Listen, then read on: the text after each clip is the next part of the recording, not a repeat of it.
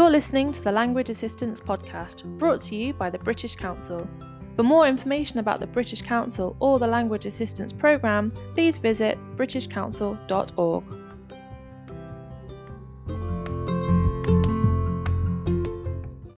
Hi, Beth, how are you? Hi, Bethan, I'm fine. Thank you so much for joining us on the podcast. Nice to be here. Cool. So, as you know, we've had quite a few previous episodes now, and a lot of those episodes are focused on things that the language assistants need to prepare before going or general settling into the country kind of topics. But what we haven't touched on so far is the actual role and teaching. So I thought we would get you involved because, well, you'll talk about your experience in a second. I thought we could talk about how assistants should prepare themselves for the actual teaching part of their their experience. So, for the purpose of the listeners, did you want to introduce yourself and explain a little bit about your background? Yes, um, so I'm currently working on the Language Assistants Programme mainly for the German speaking side. So my name is Beth McNichol. Any assistants will have had um, many emails from me if you're going to Germany, Austria, or Switzerland. Um, but in the past, I was a teacher for six years of French and German. Um, and I've worked with language assistants, mainly German assistants in the classroom. Um, and when I was at university, I was also a language assistant in Austria. So um, I feel I can share some tips with you today about preparing for your time in school, working with pupils, working with mentors, and the types of things you might want to bring with you to help with your lesson planning when you're away.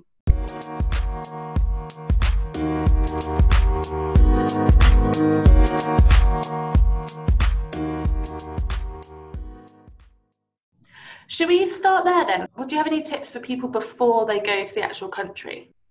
Yes, definitely. Um, so, one of the main things that you can do is gather some authentic resources to bring with you.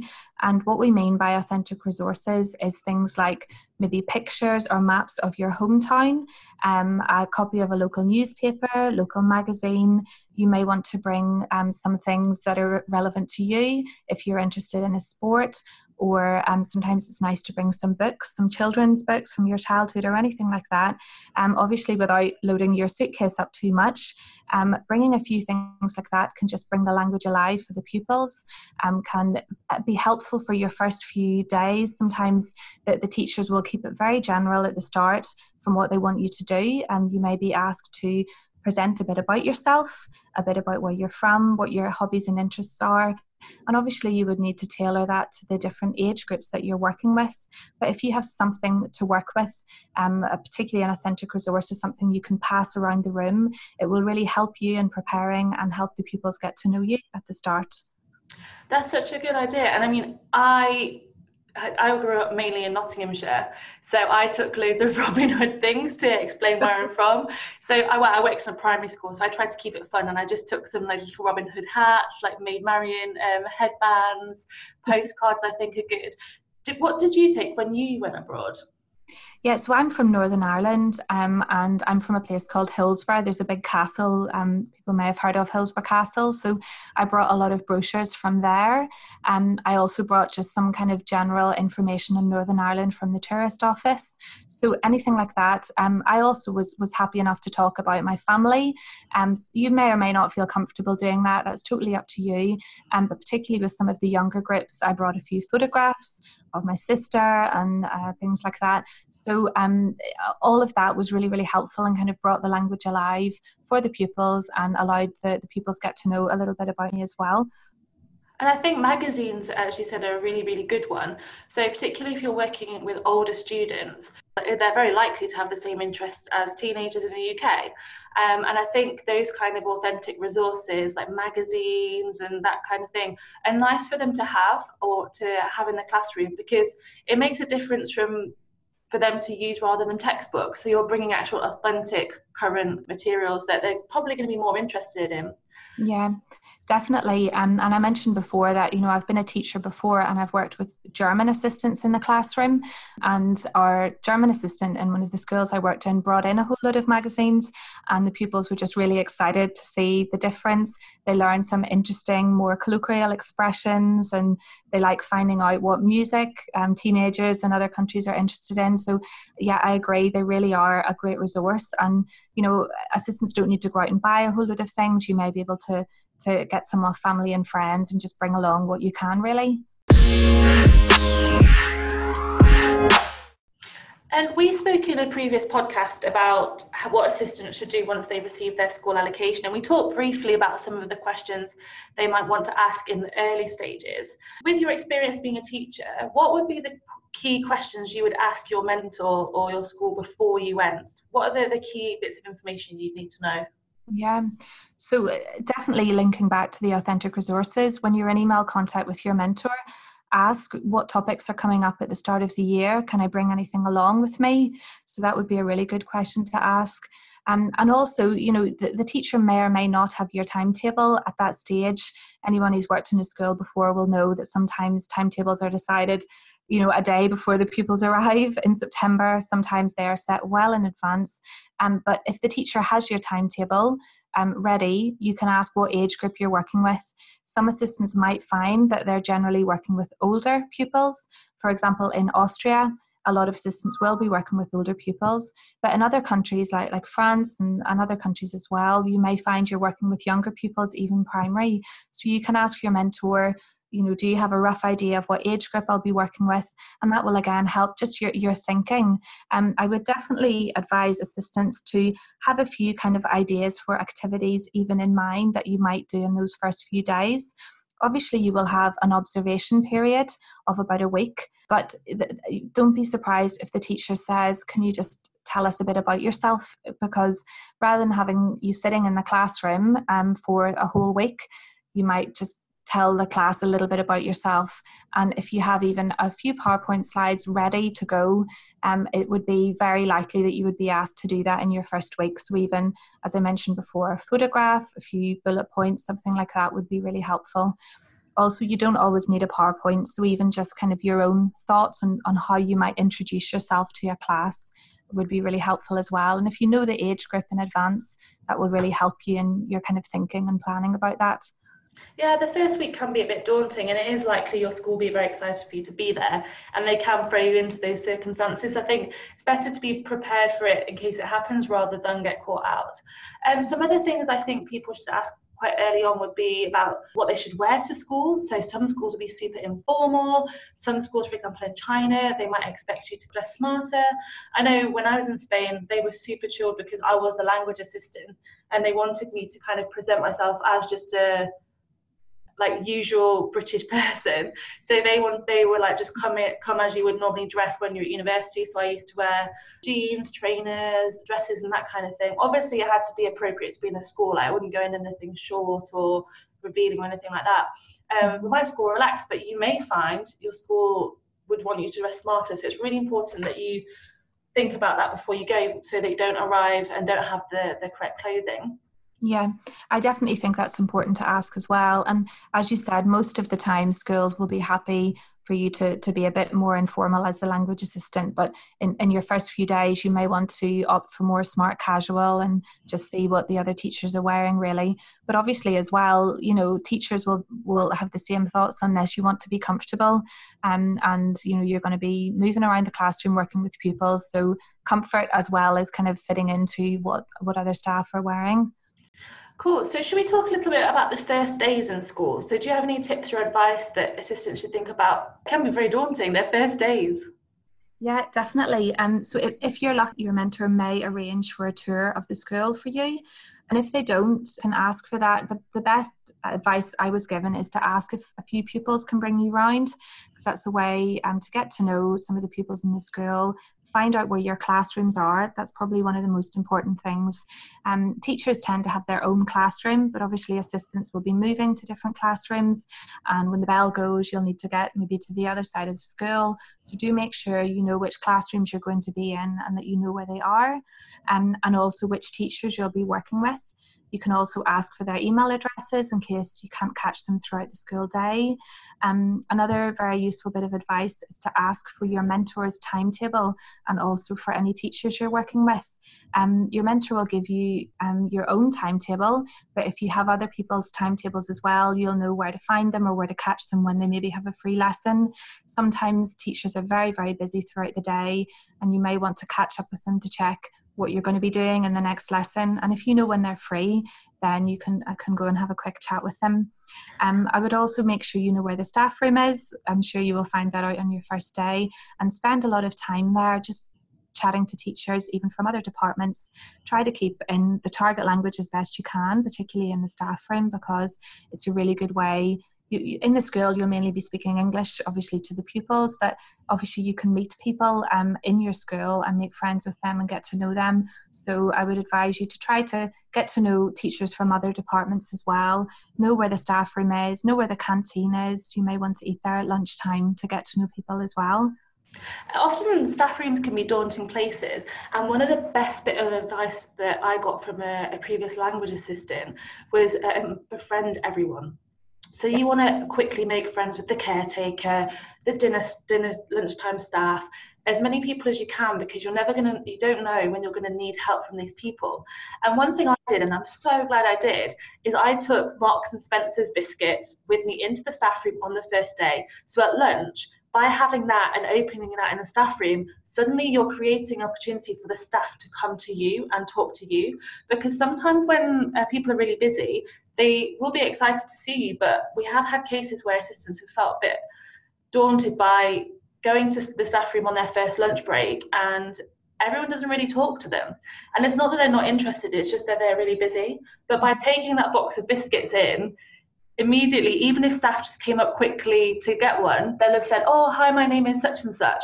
So then you're making name, uh, putting faces to names really, really quickly, even if they don't have that ten minutes to stop and chat to you. And like, it was the best advice I ever had. So maybe consider, even if you pick up something in the airport on the way, but um, yeah, you can't go wrong with a with a box of British biscuits.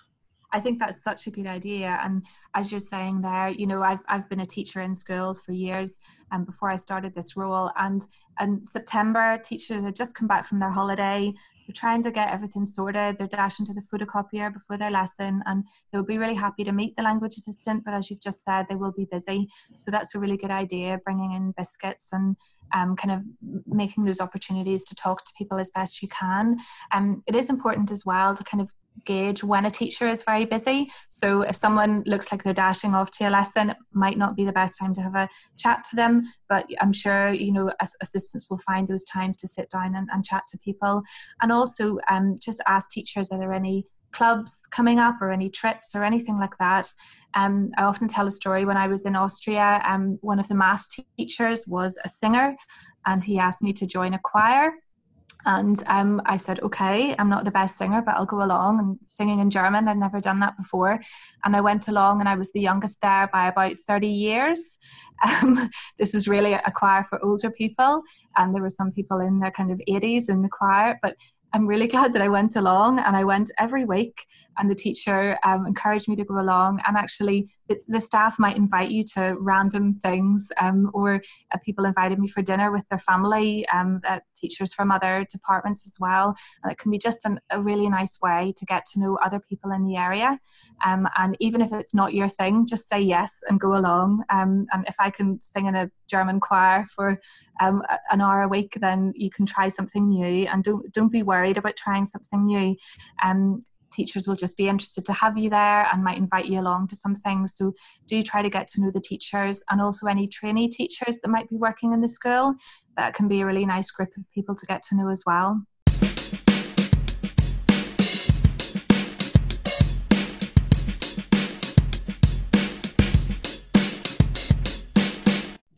So generally people will get given a mentor when they arrive at their school do you have any advice for interacting with your mentor and what to do maybe if they are not as supportive Mm, definitely. I would definitely say working with your mentor is a two way process. Obviously, you know, they've been appointed to keep an eye on you and to, to set your timetable, to check in with you, to make sure you're working with a variety of classes and all those things. But obviously, they're teachers as well and they'll have their, their own timetable. So they will try to schedule in some time with you to catch up on what you might need to do in lessons. But as I said, it's a two way process and do try to suggest ideas to to them see what, what's coming up next. They may not always have a huge amount of time to sit down with you um, but do make sure that you are proactive as well in asking mentors what you can do um, and if you can plan anything in advance as well. Um, and the, the timetable often assistants have questions about how many hours they're going to teach etc it does vary a bit across different countries, but it tends to be around the kind of 12 to 13 hour mark. Um, schools will try their best to make sure that your timetable is reasonable, but obviously their, their first priority has to be the pupils and when their lessons are, and also how the timetable works in with the school generally. So you may get your time ta- timetable and it is perfect for you. You may have a day off and that works out really well. You may not, um, but feel free to discuss that with your mentor you know if you have a long break in the middle of the day sometimes assistants might find they've got a lesson in the morning and they don't have one until again until the afternoon um, if that really doesn't doesn't suit you your mentor may be able to look into that but remember they may not as well because it just depends on what the classes are. But you know ha- have a discussion with your mentor and, and see what they say. And really that should be kind of a, an open dialogue between the two of you to get a, a timetable that fits the needs of the school and the pupils and also is reasonable for the language assistant as well. Yeah, and I think for language assistants, if they do end up with big breaks during their day, I know it can be frustrating, you can utilize that time really well. If you've got a big period of time, maybe you can organize tutoring in your local area if you're able to go in and out of the school if it's a big substantial amount of time. And you can use that time to prepare other lessons so that you're not preparing activities outside of the school hours. I actually use that time to get involved more with the school. So I'm quite sporty, I love sport, and the deputy director of the primary school was like the PE teacher. So in the free lessons, I used to just go and help him. So I was um, working in some of the PE lessons, and it was really nice to engage with the, the pupils outside of the classroom. So I did things like teaching the kids how to play tag rugby and cricket. And I'm really glad that I did that because I had a much better experience with the school than I think I would have if I just sat in the staff room because I actually showed them that I wanted to be there, wanted to really integrate in the school life. And I know you're not getting paid for those extra hours, but in return, they gave me so much more support. They used to invite me to all their activities. Like some of the teachers became really, really close friends with me to the point where I organised a big trip for them to come back to the UK during the Easter holidays, which was so much fun. So I would encourage people to use that time wisely. If you're a student, it might be that you take yourself off and do some work towards your final year um, dissertation if you know your topic. Or I know for me, I had to do three essays during my year to get this qualification, uh, like an international diploma. So yes, it's frustrating, but you can use those free um, periods quite wisely. Yeah, yeah, I definitely think, as as you said, you can get a lot of a lot out of doing all those extra things. And you know, you mentioned you may not be being paid for them. Teachers as well, you know, will go above and beyond and maybe run an extra sports club or whatever. And language assistants really should try to get involved with that type of thing as well, as much as they feel they can. I think you'll get a lot more out of the school. You get to know the pupils in a different way, and you'll feel you're more part of the school community by doing that type of thing. Yeah, it breaks my heart because every year we have maybe one or two assistants that will call up complaining that their school has asked them to do an extra half an hour for something and do they need to do it? Or you get paid for so many hours a week, and that is true. But for the sake of half an hour to maybe take part in a talent show or run a lunchtime club, I know it is annoying that they will ask you to do additional things outside of your hours. But I would, if you can, I'd encourage people to, to say yes to things and get involved. Now, obviously, if teachers are asking you to do a ridiculous amount of things regularly over your allocated hours, that's when you should start, you know, thinking about discussing it with your mentor or discussing it with the teachers at your school. I, I, agree completely. Another thing, when I was working in Austria as a language assistant, I was mainly timetable to work with older pupils in the school, but I actually asked if I could go in and meet some of the younger pupils. And I just did that in my own time, as you said, time between lessons. And I got so much more out of the time in school by going into those lessons voluntarily, um, in addition to my timetable. And to me it never felt like an extra burden and i think it's as you say it's your way of thinking about it and thinking you're going to get something out of it as well as as the teachers and the pupils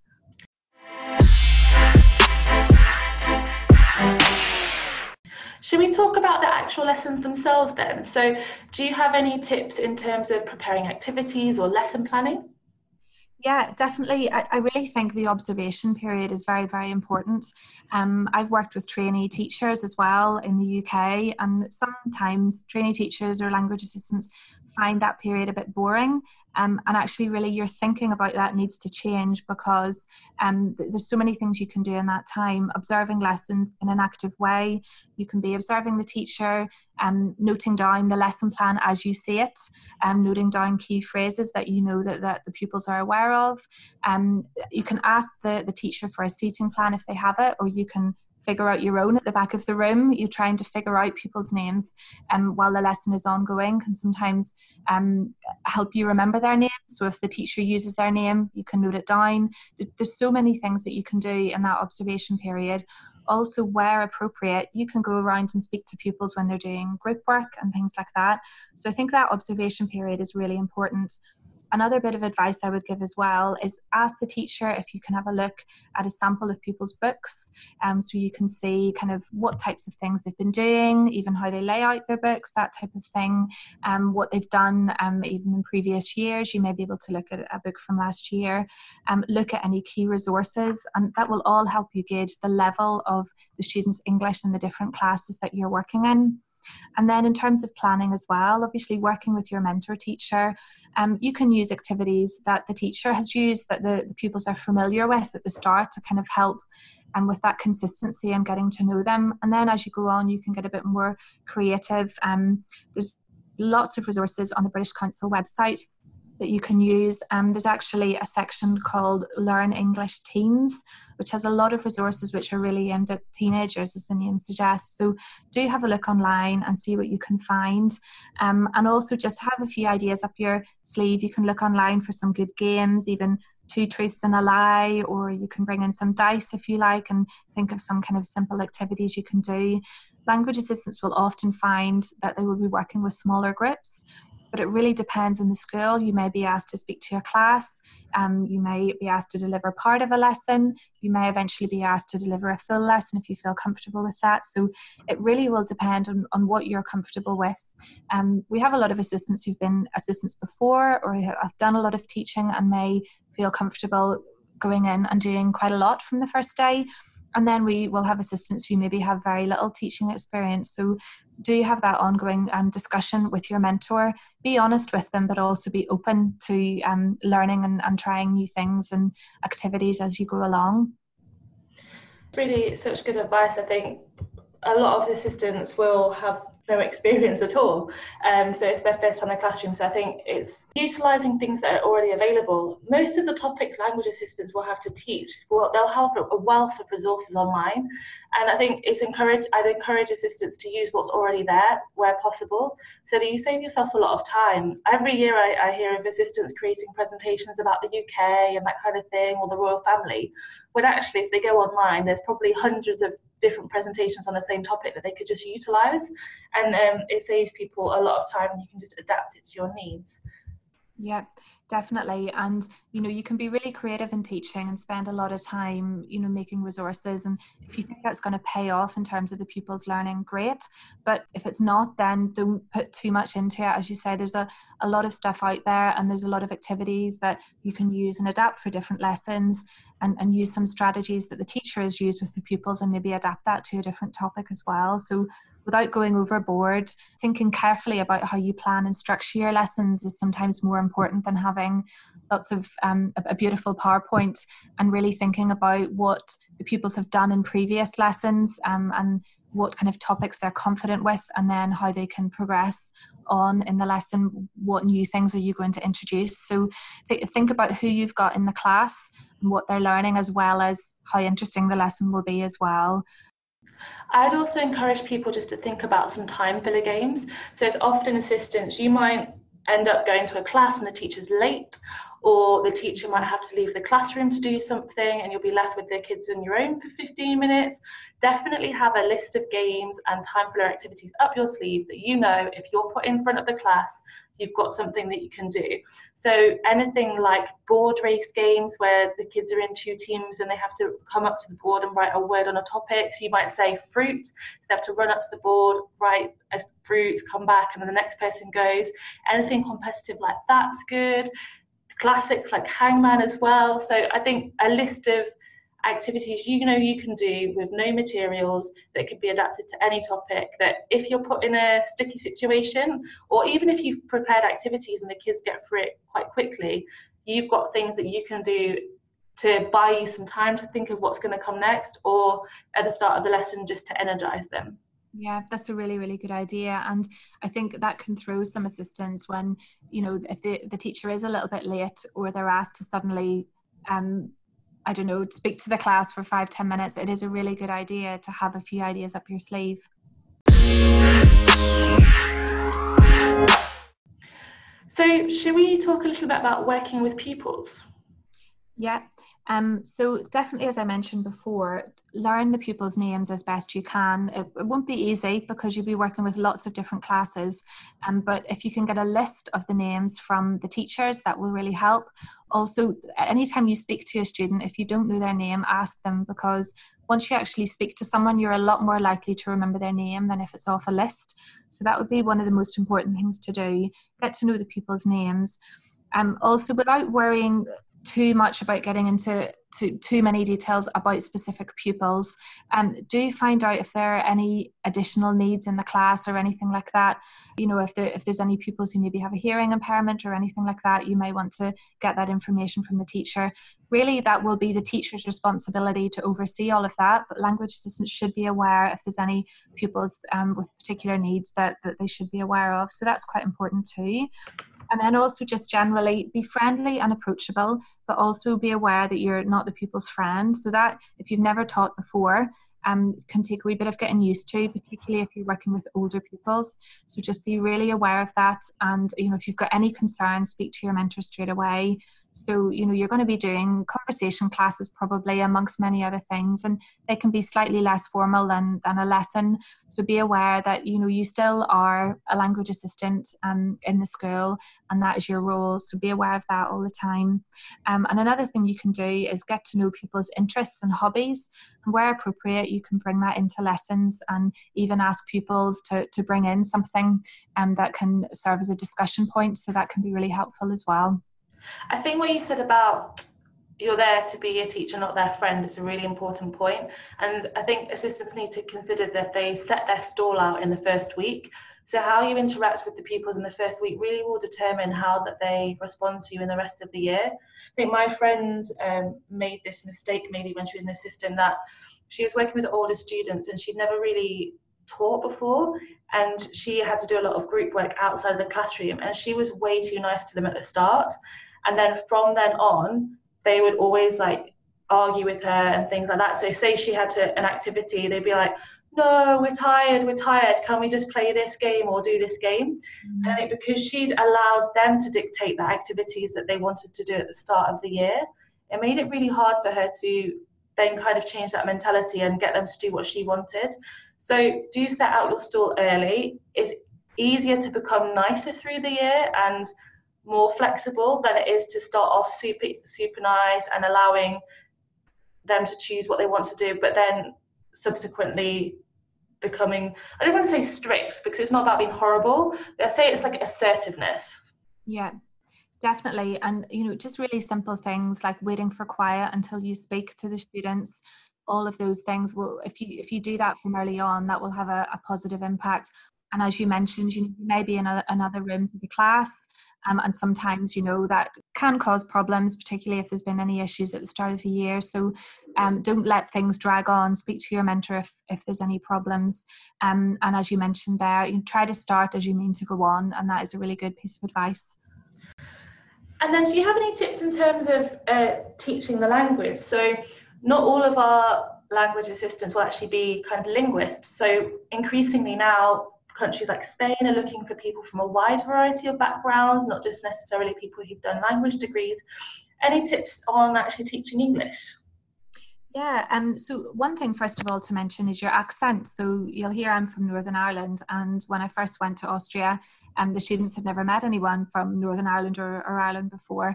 And I, I, didn't change my accent, but I was aware of it. Um, the, the speed that I was speaking with, any particular words I was using. So it's just something definitely don't change your accent, but be aware of it. And particularly at the start, pupils will get used to your accent as the year goes along, but maybe at the start, just keep that in mind. So that's kind of the, the first thing I would be aware of. And then also just generally, as I mentioned before, thinking about the different levels of English that you, you might be teaching in different classes.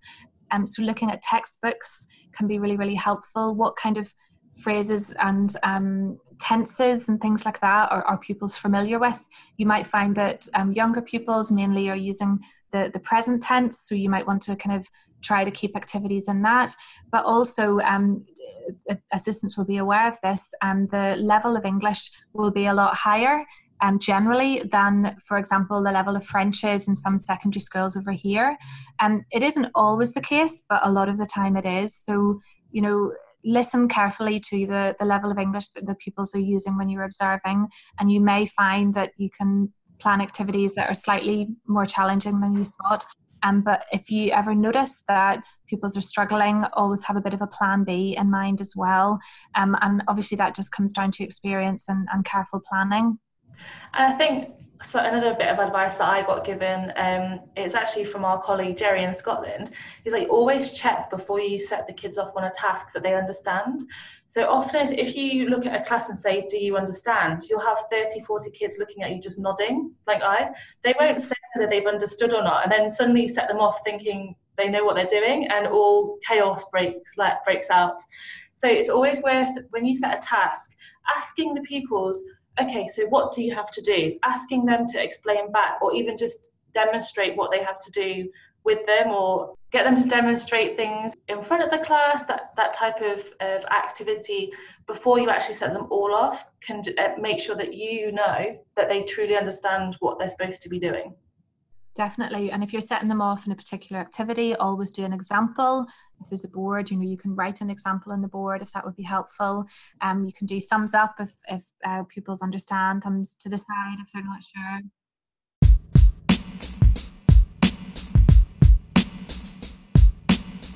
Cool. So we've got given loads and loads of advice. Do you have any last minute tips for people that are taking part in the program? I would say just don't worry. I think sometimes assistants kind of get very nervous about their first few days in school and try to enjoy it as best you can and get to know the teachers, get to know the pupils as best you can. You'll have good days and bad days as well. Um, it can be a very busy environment. So try to just kind of as we've mentioned before, get involved as best you can and see that really as your major focus of your time um, as an uh, as an assistant. Yes, you're there to learn the language and the culture and everything else, and it is equally as important. But really, a large chunk of your time is going to be spent in school, and you want that to be as successful as you can. So make the most of it. Try not to worry too much, and um, try to get involved in as much as you can. And another tip I have, and this comes out of me seeing the analytics of who's listening to our podcast, we've actually got a lot of American listeners. And I think that may be because there's a big program that goes to Spain, so lots of Americans go and teach in Spain. But whatever Anglophone you're from, it's important that you check that the English that the school is teaching. So I know for a lot of schools in Europe, it's likely that they're learning British English. In countries like Latin America, it might be that they're learning American English um, and that's what they're going to get examined in. So whilst you are there to make sure that you're an ambassador for the, uh, your country and you want to impart lots of your cultural knowledge, it is important that you just triple check their examination or how they're going to be examined and the English that they are expected to learn. So I have had stories where we've got uh, assistants from the UK, maybe in Latin America, correcting all their kids' spellings from American to English, uh, so British English, but they were subsequently going to be examined according to American spellings or American uses of words. And I've also heard the same uh, going on in Spain, where American assistants have been doing the same and teaching the kids American English words when actually, if they go into the exam, they could get vocabulary that's very British English. So that's just another thing that I would um, ask people to watch out for. So if you're unsure, check with your mentor teacher. And as much as it's annoying because we're all very proud of where we're from and how we speak and our accents, it is important that you do make sure that you're preparing your students for their examinations that they're going to take. That's a really good point. And actually, when I worked in Austria as a language assistant, there were quite a lot of American assistants that came over. And one of them in particular actually worked in a forestry school in Austria. Um, so he had to plan lessons that were very different to the type of thing I was planning. Um, I'm not sure if it, w- if it was American English or, or British English, but certainly the content of the lessons was very, very different. So, in that sense as well, do make sure you kind of know what the pupils are working towards, what exams they're doing, and that, that everything is relevant and useful to them.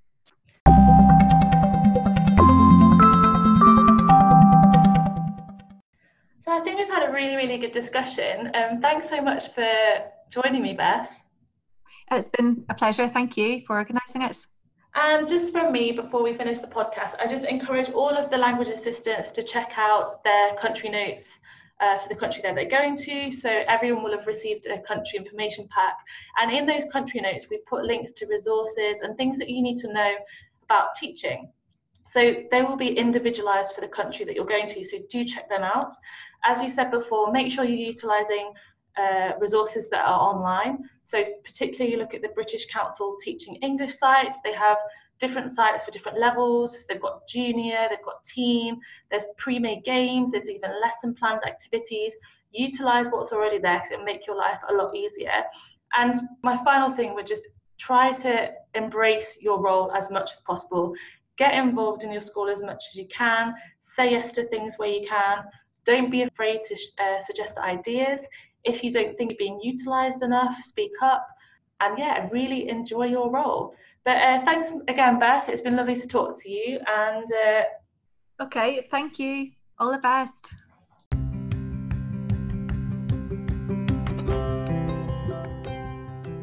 You've been listening to the Language Assistants podcast, brought to you by the British Council. For more information about the British Council or the Language Assistants Programme, please visit britishcouncil.org. Or why not follow the Language Assistants Programme on Twitter at languageasst.